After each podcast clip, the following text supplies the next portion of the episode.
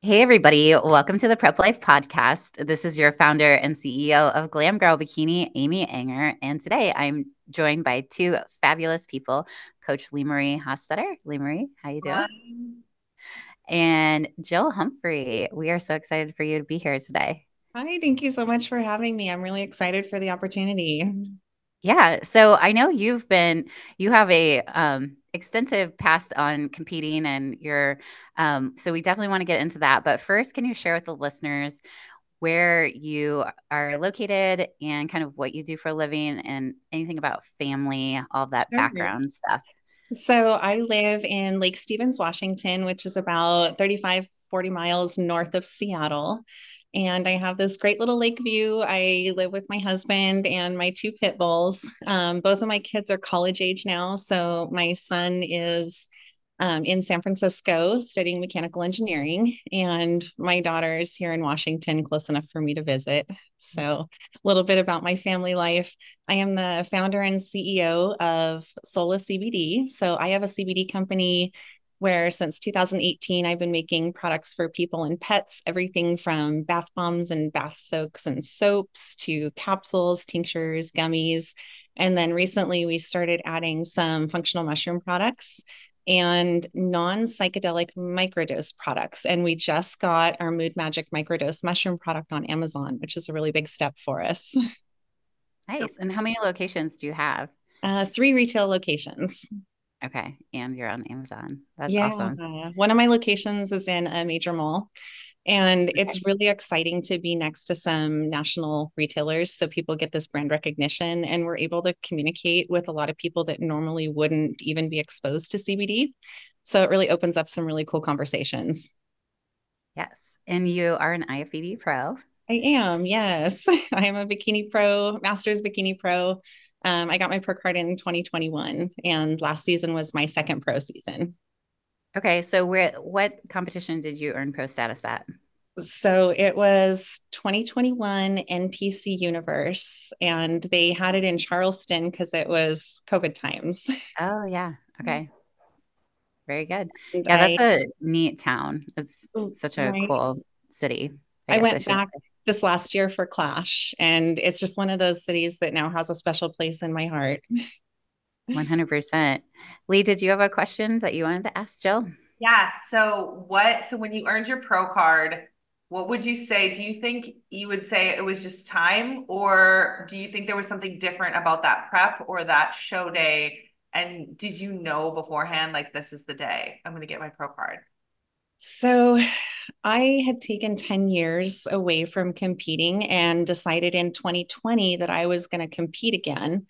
And I was chasing regional shows all year, and the restrictions were really strict in my state. So I had started prep in January for an April show, and that got canceled and moved out. So I had just kind of chased shows, hoping to get back to where I left off in 2010 which was my first year in bikini. Before that, I had done figure and I placed top five at my first national show. So I was like, if I could just get back to where I was, that would be huge. So I ended up finally finding a show the end of October and I won both of my master's classes, the master's overall, and then first in my height class for open. And then about two months later, went down to Arizona for what was that USA's and Masters USA's. They had it all combined together in um I was there that year, right? Yeah. so I took first in my 35 and over class. I took second in my 40 and over, and I took third in open. So I knew I was really close after that. That was like, okay, you deserve to be here. You got what it takes. Sandy told me just a little more glute. So um, got back to the drawing board, worked really hard, and then came back the following July. I don't know if I went into it expecting it because I mean, you know how it is at these national shows, everyone's amazing. Mm-hmm. I mean, there's not a disappointing physique out there. So I was just actually kind of surprised. I, I felt really calm. I felt like I'd won because of all I had done to get there, that I was a little bit surprised when I got it, but also just ecstatic at the same time. Amazing. And yeah, it was um, 35 and 40. So it was like the double pro card, which wow. was pretty cool. Yeah. I don't even That's remember awesome. I placed an open, but at that point it didn't even matter. It's crazy. What um what height class were you at Masters USA's that year in December? Always the tallest class. I'm five eight. Okay. So okay, I was in G. I competed there oh that oh same God. year, and then I um the next day I coached uh, an athlete in the Open. Oh so God. that's such a small world. right. There's a lot of people now. Um, Celeste, I, I did her podcast not mm-hmm. that long ago, and we were at the same show. There's quite a few people yes. I've now connected with including a pro I competed with in Charleston. And we saw each other and like, I know you. Went back and found our stage photos, and there we were. She was the short class winner, and I was the tall class winner. So oh my gosh, quite fluctuations between us. Very cool. So since your pro win or your pro card win, um, how many pro shows have you done? Because you said you're in your second year. If I yeah, if I so my pro debut season, I did four shows. And then this past season, I did eight shows. Ooh, that's a year. Do you have any questions around that, Lee wow. Okay. So doing eight shows in a season, uh-huh. um, how do you maintain muscle mass dieting that much? And like, do you take a lot of time off the gym? Are you one of those people that doesn't really need a deload? I know you mentioned Sandy saying that you needed to add more muscle on your glutes. How mm-hmm. do you mm-hmm. keep up that muscle doing that many shows?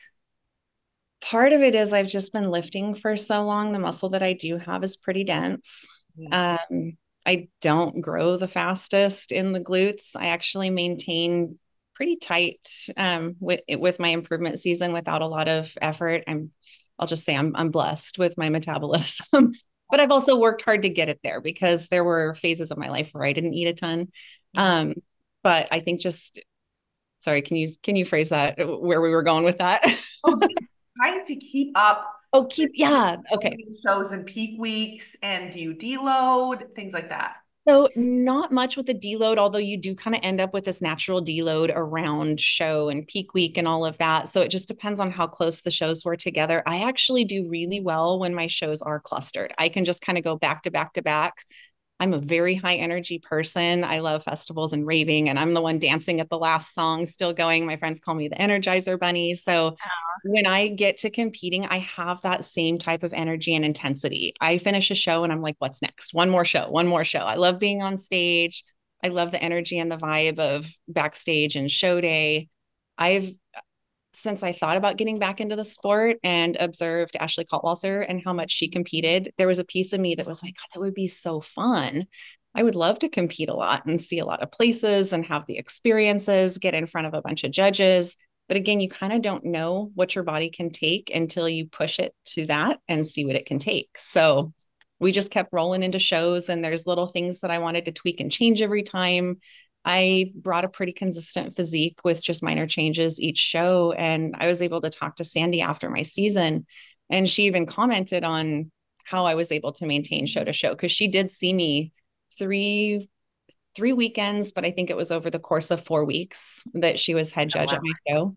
So she was able to see it that, yeah, I actually did that. And then my one week off during those four shows, I did a three day festival weekend. So it felt like another peak week almost. Ah, um, type that likes to go out after shows. Like, oh yeah, yeah. And I don't skip that. In fact, in Charleston, knowing that we were driving from Charleston to Pittsburgh for Masters Worlds, and I was you could just feel when the metabolism is revving and you're kind of leaning out. I now have a travel scale. I didn't then, but it was, uh, we're starting to see striations. Coach had a close eye on me. Mm-hmm. And I went out to sushi and then I had a piece of carrot cake. It's like sometimes you're on rice cakes or low carbs and then other times you're literally eating sushi and carrot cake. It's it's not fair but it's how it is sometimes. So i heard you say that you had basically four shows within almost like a month of each other. So mm-hmm. were those other four clustered near the so we're all eight i guess in other words were they kind of in the same like season of the year? Or did you have like some four in the spring and then four in the fall? Or how did that work? My first show was the first or second weekend in july at vancouver. And okay. then not even a week later i was at chicago. Um and then let's see what came after chicago. Then it was tahoe And then there was that weekend for the festival, and then it was Clash, and then it was Masters Worlds, and then it was Sasquatch, and then it was Legion. So my last show was October 8th. So from July to October, I was in prep, stage lean. Wow. Yeah. Yeah. Well, it sounds like you got some kind of like refeeds and uh, reprieves, like maybe some diet breaks within there as well. Yeah. So, how did how were your placements?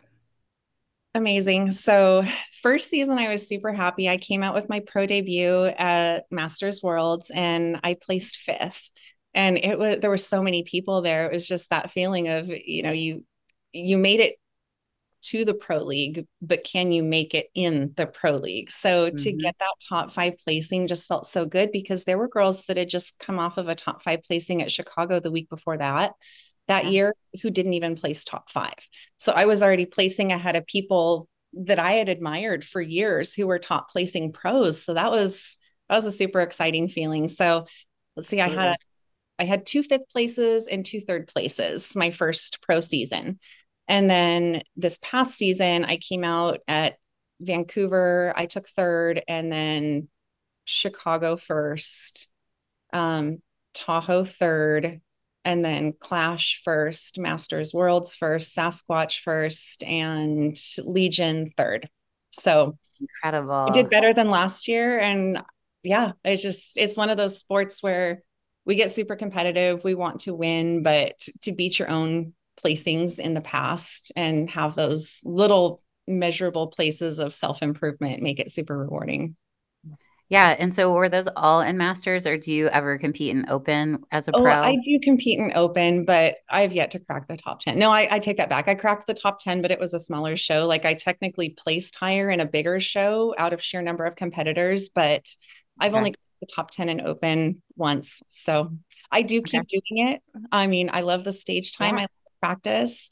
And it's kind of cool to see your physique in a lineup next to the open girls and be able to see actually, I don't have that far to go. There's not a massive margin separating us, just a little bit more here or there. So I'm going to keep yeah. doing Good. And are you 40 plus? Are you doing 40 plus with yeah. those placements or are some of them 35? Um, the Tahoe was the only one that was 35. There's not a lot of 35 and over shows, but yeah, that one was. Okay. Yeah, Lee, did you have a question? around so that. Do you I'm really interested about your company and all that. Do you use those products to help you with prep or is that kind of just a separate thing because you're such an entrepreneur that you just do that separately or or does that like do you use those products for prep? Is that for bikini competitors? Oh yeah. They they help me with prep and then the clients that I coach cuz I'm my coach and I have a coaching business as well. And I do the women's programming and posing and nutrition. And there's certain times where they'll be talking to me about things. And I'm like, okay, I, I have to cross promote here because I really think you'd benefit from this. But I use it as a daily supplement for myself. Um, for sleep, especially, we know that sleep and recovery is so important. And the deeper we get into prep, the harder it can be to maintain those sleep schedules. So I have a little sleep regimen. In fact, at the women's workshop, I gave um, a little sample of a topical and then my deep sleep capsules to everyone so they could try them because, like, sometimes you can explain it to someone, but they're like, yeah, yeah, I've tried sleep supplements. This really, really works. So I use that. I use um, actually my bath bombs when I get really high on my cardio. I do a lot of Epsom salt baths, but I do one of the CBD bath bombs in it too. Just part of my my weekly self care ritual makes it feel really good. I've got marathon runners that come in and buy those by the stack because they help so much with um, post run recovery. Um, yeah. And one of my capsules has berberine in it, and berberine is known to be a natural glucose disposal agent and helps maintain healthy blood sugar levels. So I like that one too. Plus, it has some benefit on metabolism. Plus, I just feel like the CBD in general keeps my mood a little more stable. And you know how it is. We have good days, we have bad days. So maybe we can kind of balance those out is awesome. Yeah, for sure. Definitely. Yeah, I tried the balm um, on some of my sore muscles uh, one night and it felt really good. Um, yeah. I haven't I've yet to try the capsules from the women's workshop, but I'm excited. I'm kind of saving them towards, you know, yes. Um, like, once I get right? deep into prep when I'm, you know, hungry and so, sleep becomes a little bit more difficult.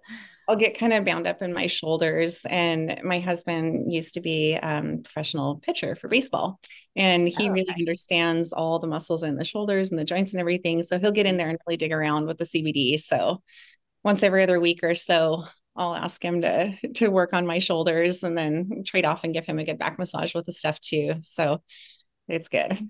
Who did he play for and how did you guys meet? So he played for Tampa Bay.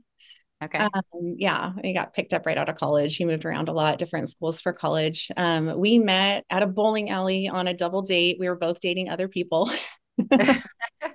and we'd end up at the same parties and we actually weren't really big drinkers or into whatever else was going on at the party so i found myself just sitting out on the patio with him having these uh, more business conversations and he was going through some legal stuff and i was working with some attorneys at the time and gave him an attorney's number that i thought he should contact to help him with his case that he was working on and that's how he got my number in his phone.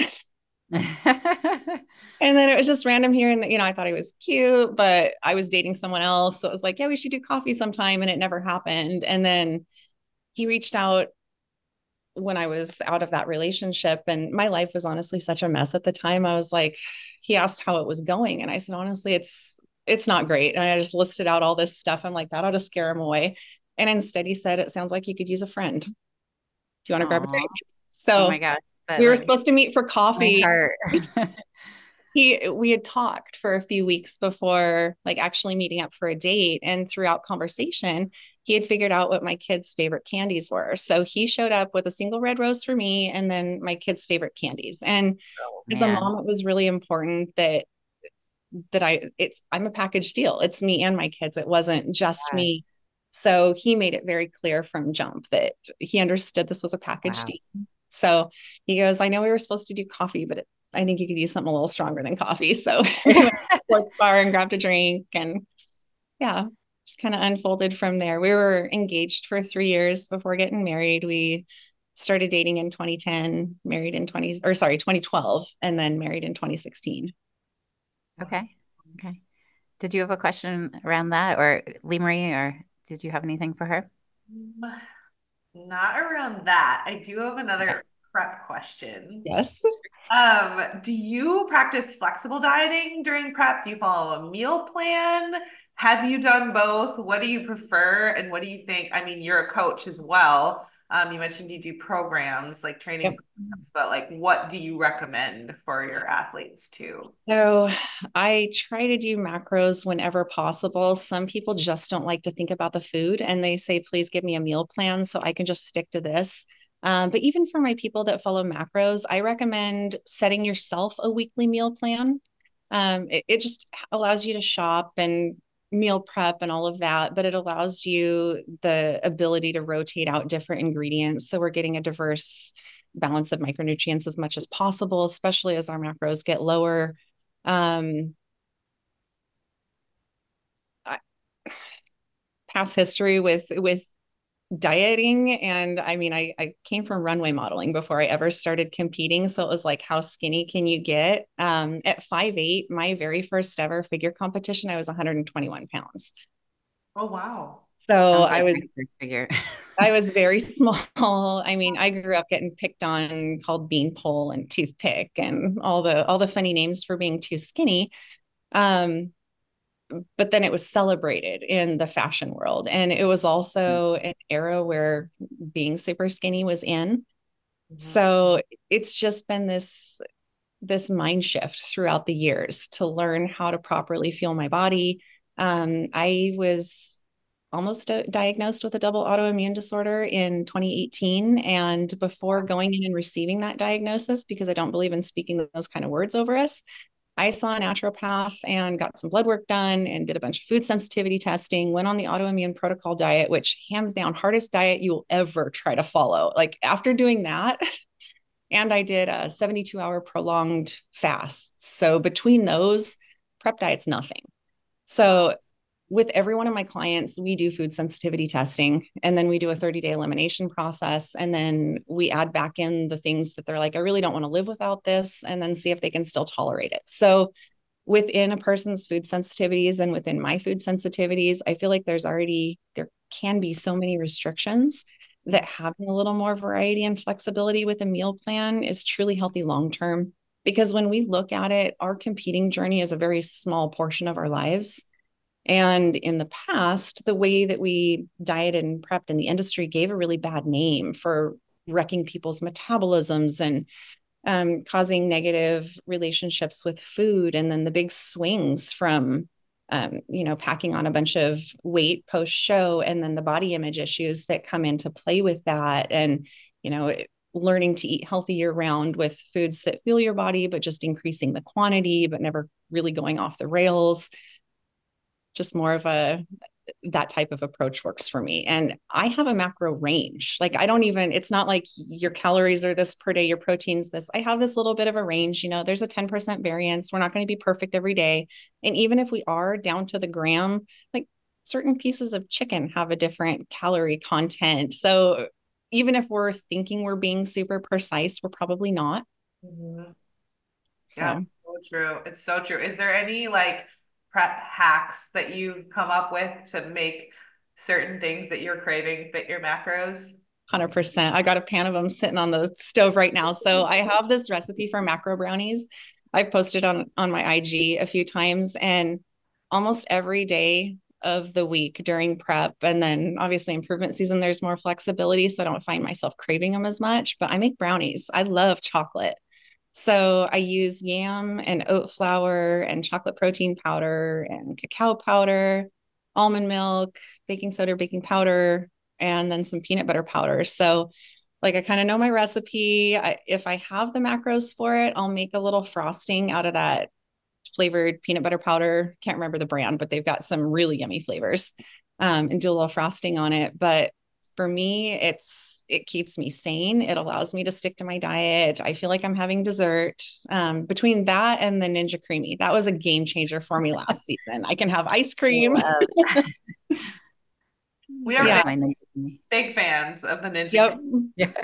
We yep. were just talking about our level one uh, ice cream sandwich, how creamy it gets in the Ninja Creami. It's like yeah. the the one protein powder that gets so rich and thick. It's so good. Right. So. What's your favorite Ninja Creami concoction? So I have to do vegan protein because dairy is one of my okay. sensitivities, especially okay. whey. So I use a Sunwarrior or Ghost vegan. Um, okay. And I, I, found this stevia sweetened vegan, um, like jello pudding powder it's it's keto friendly so better macros than the sugar-free jello that you're going to find in the stores. So always adding a couple tablespoons of that dry pudding powder to whatever i'm making makes a big difference. So does it give it a good texture like it's a, a total texture thing. Mm-hmm. when you're doing the vegan protein like it'll work without it but it's just much better with it. And i feel then, like when I do vegan, it, it's almost like it gets pebbly or like kind of like a hard consistency I, I, don't know. Maybe it's what I'm mixing it with because I just yeah, mix it with water. It, it, could, yeah, that's probably it. You got to mix it with yeah. almond milk. Like I will, okay. my non negotiables, I keep my coffee creamer. Like I use the Nutpods sugar free flavored coffee mm-hmm. creamers, but I will keep them even on show day. Like don't, don't cut those out for me. I have this flavored collagen powder. Don't, don't take it out. Like if I have to do 10 minutes of extra cardio, I'd rather do that than take away my coffee happiness. Lee Marie is a big creamer person. I just yeah. can't do straight black coffee. I don't mind yeah. black coffee if it's good, but my creamer in my coffee is amazing. Yeah. Actually, a huge hack for me is the um, 1st Phorm has a chocolate stevia sweetened chocolate sea salt magnesium powder. Okay that I love using, and magnesium does not put me to sleep. So sometimes I will use that like in prep. I'll use the scoop in my coffee. I'll just drink it in the morning. Sometimes yeah. my sister will take it right before bed. It knocks her out. For me, it just, I just, it tastes amazing, but yeah, calorie. so I'll put that. Hack. I have the chocolate and the chocolate mint and the chai LMNT electrolyte drinks and I'll drink them hot sometimes because ah. it's like you're having a hot chocolate, but not. So, yeah. Um, yeah, one of my hacks is I have a, one of those frothers that I got off an, of Amazon, and if you use the blue diamond almond milk it will make a foam that is so creamy and thick. And I put it, I just put it right before we got on on in my decaf coffee, and so it's like a almond milk latte, and it's so fluffy and good. Yeah. We so digress. Yeah, just having coffee and my little slice of brownie, and I don't feel like I'm on prep. yeah, that's awesome. So, as far as your journey, so kind of lead us into what inspired your, you know, jump back into, you know, prep, other than you had mentioned that you wanted to kind of beat your um, top five in yeah. figure that you had gotten previously in like 2010 or that was actually bikini that, i did figure oh, until 2008 i took 2009 okay. off but in my last figure season, like I, I was to the point where I was winning my height class regionally and missing the overall by one point, like three consecutive shows. Oh, um, oh, wow. And in my mind, I don't know if this was really the way it was at the time, but you didn't go to nationals unless you could win a regional overall. So that's where mm-hmm. I was. Well, like I can never win the regional overall. And they always said it's so hard for the tall girls to get it, compact muscles, display better on stage. Um, the bikini division was new. 2009 was the first year of it and honestly it was a joke. Like we made fun of it. It was for the people that didn't work out for the people that couldn't take their diet serious. It was just a glorified hawaiian tropic bikini contest really. Um, so 2000 uh, well actually in I, I, oh go ahead washington State. yeah yeah okay yeah because i think it when it first came about, I think it depended on what state you're in because I know in Indiana they were very strict about it not being like any like cat calls or like anything that was like was very he was our chairman was very like regimented about it being very like people would get kicked off the stage. I saw two people get kicked off the stage. They weren't allowed to be on ratchet. stage. What's that? For being too ratchet. Um, yeah, one didn't had like a suit that was too revealing. Oh um, and then another one was like bending over or something. So he basically just like yanked him off the stage, like told him to get off. like so my pull him right off. Yeah, because he's like, we're not gonna. This is gonna be a professional um, thing. But I think I I listened to your podcast with Celeste, and you were talking about how it was kind of sexualized a little bit in your state. Oh, yeah. Is they, that right? They actually had the bikini division walk through the audience, like picture casino, and you've got the stage at the front, and they split us into two groups, and they have us walk around the edge and then walk down the middle aisle.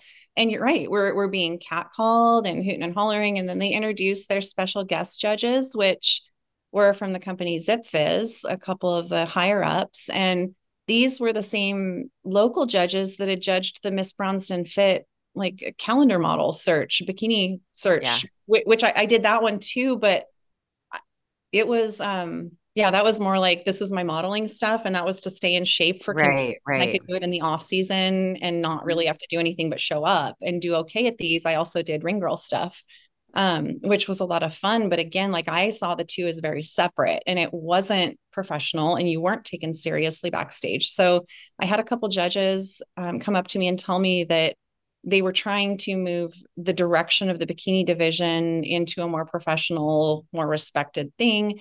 And it was actually created for girls who had a structure like mine where it was hard to pack around a lot of muscle, but you still had shape and they explained it a little more. So I was like, okay, I, I think I can do that. So came back in 2010 and you know, it was fun. It was what it was, but I didn't really know where to go from there. And I was just burned out and done at the time. So I thought, yeah, maybe I'll I'll come back and do masters someday. But I, I didn't see a path forward for me or really a reason to continue competing at that time.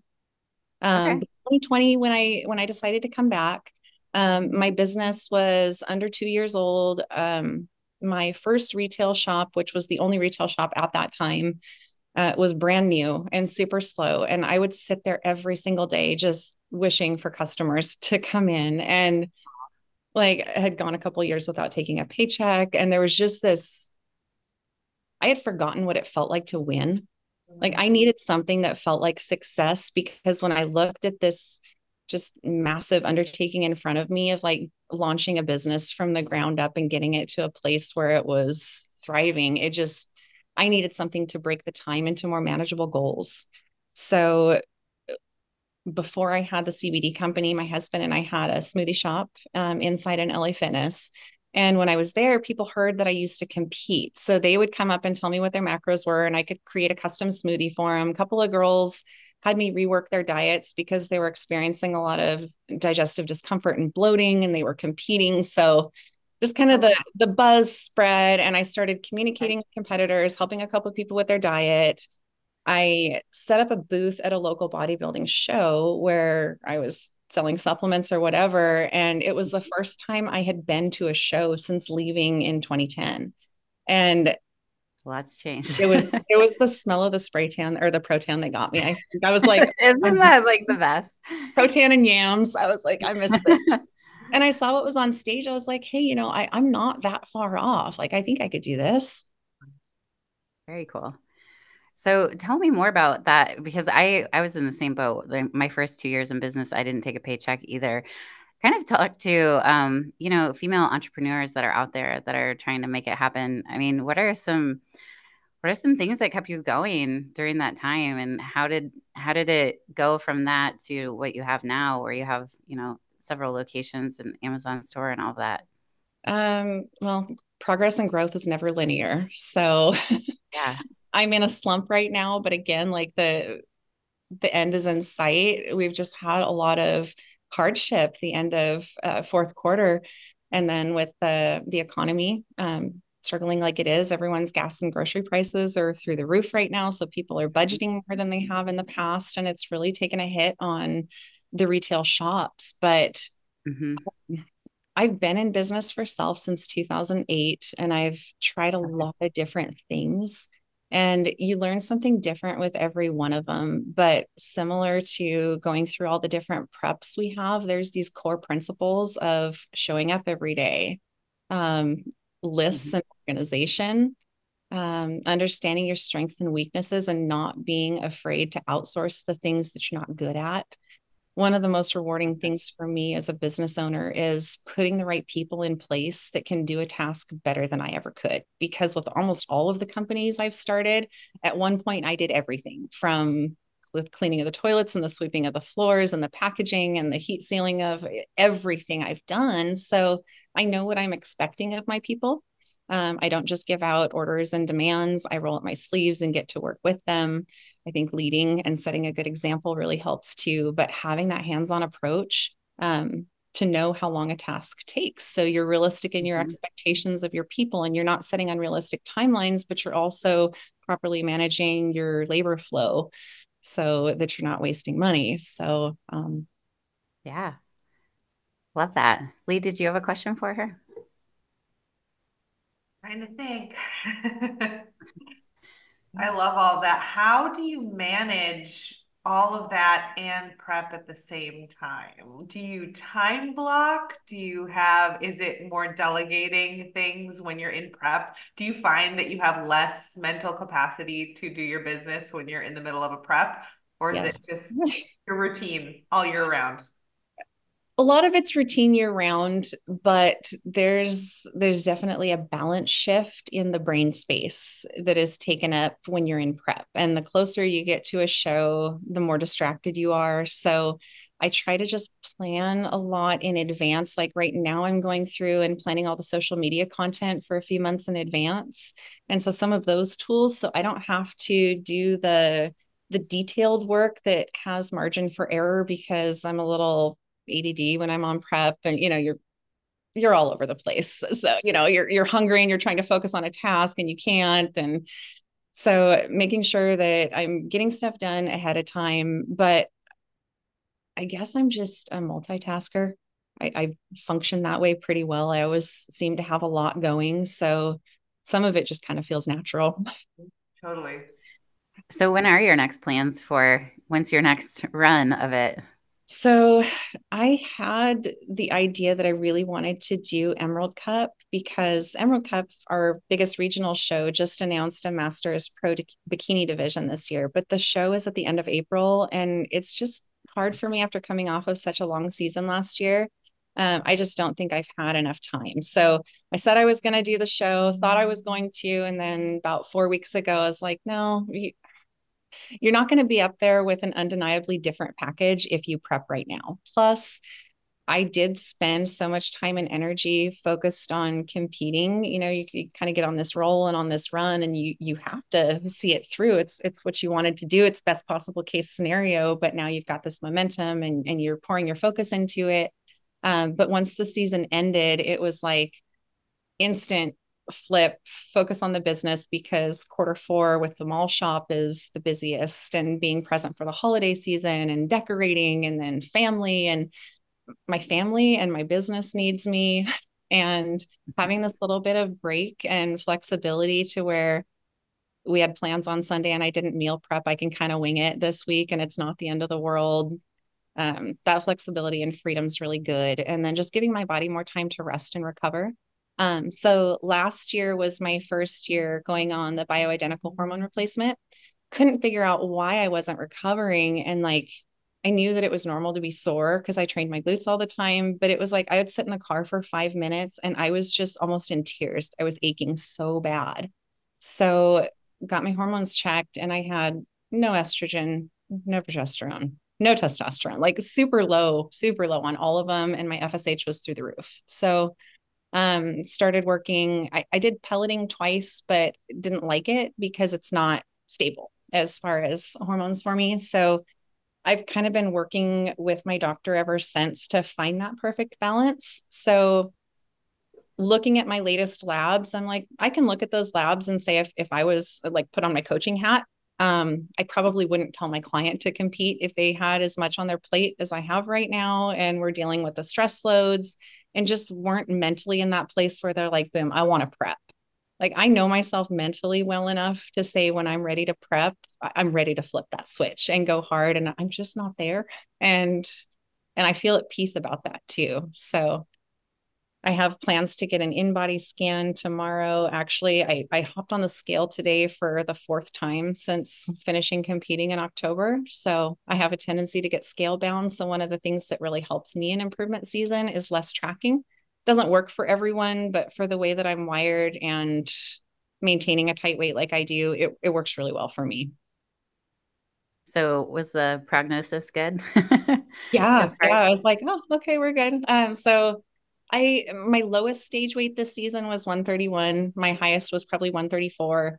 And I'm 142 now. So, yeah. you know, it's, it's two pounds a month or something like that, you know, 10 pounds or so from stage weight. So it's even tighter than I did last year. And last season, when I tracked my improvement season, I was weighing weekly and eh, you know, I was I was hyper focused on it. I was tracking all my improvement season macros and I was tracking every workout. Just the mental freedom from not tracking every workout has been really good for me this year. And it's like I'm finally to that point where I, I, trust my body that I don't have to see it on a spreadsheet to know that I'm making the growth because I go in and I do the same things. It's not like there's a ton of variety in my training at this point. So yeah. trusting the process and um, being a little more flexible with it feels good. So within that like 10 year hiatus, did you continue to lift weights throughout that time? Not much. Pretty consistently. Not, Not much. No, no. Um, in fact, it was a 2017 trip that my husband and I did for our one year anniversary to Mexico. And we went on this zip line excursion into the cenotes. And there was a professional photographer that was snapping pictures of us. And I saw a picture of me from behind and it seriously bummed me out. I was like straight up and down narrow, like little twig arms, no butt. It was just like this flat butt. And I was like, oh, I don't like how I look. I'm, I'm just looking kind of skinny and shapeless and started looking into like butt implants and BBLs and stuff. I'm like, well, I don't have enough body fat for the BBL. And then I started reading about the implants and I was horrified. I was like, that's so risky and dangerous and so much margin for error. So I bought a booty band and I just started working. So good for you. booty band transitioned into the gym and you know, one thing led to the other. But that was that was kind of it. I, I didn't like my physique anymore and I wanted to add some shape to it. So um, the doctor that did my Botox at the time told me that the secret to a youthful appearance, and this goes for your body head to toe, keep the skin off the bone. So we can do that physically by adding muscle. So he's like, picture a woman that's old and frail, and it's just like the skin draped over a skeleton, whereas youthful bodies have this nice plump muscle underneath and a little healthy layer of body fat. That really resonated with me and just kind of reinforced the journey that I was on to add some muscle for size. Wow. Yeah. Love Do you that. mind if we kind of go into the side of with a masters competitor that's a pro? Um, you know, there's some promoters that charge for that. And it just feels like such a wrong thing in terms of just once you're pro, you should be able to use that as a career and things. Um, the shows that you did, did you win prize money when you won first? And I mean, is it is it a point where it's more of just something to enhance your life where you kind of break even if you do win um, like with all the travel i mean kind of paint a picture for us like as a masters competitor what that looks like as a pro. Yeah. So some shows pay for top three so third place you might get 300 bucks. Um, some shows only pay for the top one so it just kind of depends show to show.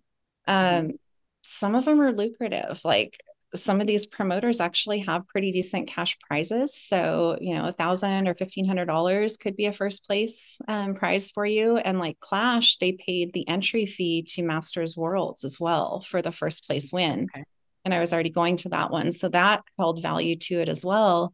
Um, I do appreciate the promoters that don't charge because they're it shows us respect. I, I think we we worked just as hard to get here and yeah. the reasoning doesn't make any sense to me that oh they're established and they can afford it. Well, I don't know about you, but I mean, I, my kids got more expensive as they got older, not cheaper. Like I have more bills, not less than I had when I was in my 20s. So yeah. Again like we're we're all human beings. We all diet hard and train hard and work on our posing and the stage is the great equalizer. Mm-hmm. Like we're all up there competing against each other. Nobody's asking how much we bench what do we weigh?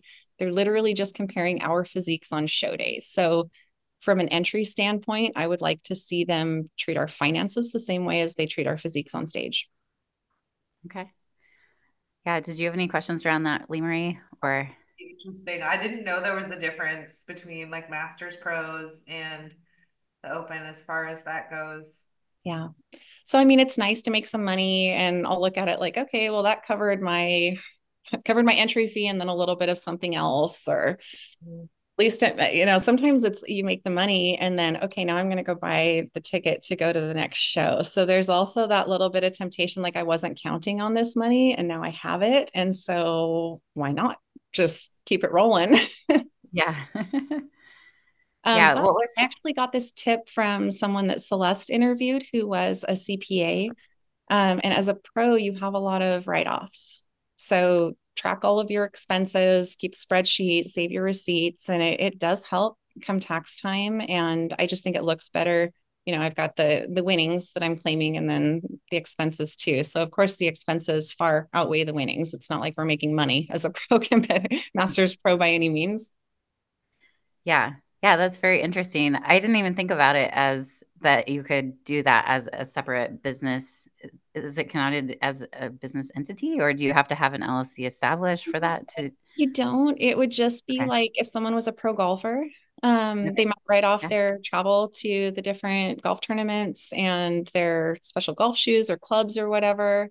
Maybe yeah. they write off their training because they're also getting income. So if you're claiming an income, you can also claim an expense, but those are just personal expenses because it's you, the individual. Um, and then the promotion company sends out a 1099 at the end of the year where they'll give you your earnings statements. Then you turn those oh, okay. and it's under your own social. Okay. So it's a 1099. Okay. That yep. makes sense. Yep. Got it. Okay. Well, are there any tips that you have for people that, um, I mean, coming back into the sport after, you know, taking some time off, what are the key things that they would need to remember in making that happen? Change doesn't happen overnight. I mean, just because I came back in 2020 doesn't mean I I wasn't literally working on my glutes since 2017. So um, just having a realistic expectation of the outcome you want based on the amount of time, energy, and input you're willing to give it.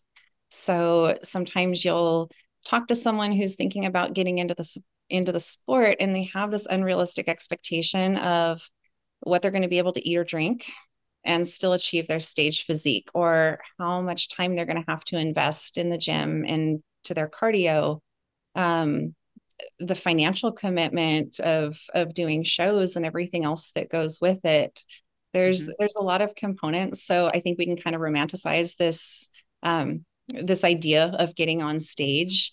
Um, but when you get off stage you're still the same person with the same problems that you had when you went into prep. So if you're looking for competing to fix your problems it won't um, it, it's probably just going to shine a light on them a little more. So, my biggest advice would just be to use the prep and use the sport and allow it to spill into all of the other areas of your life. Like we have to be super organized as competitors.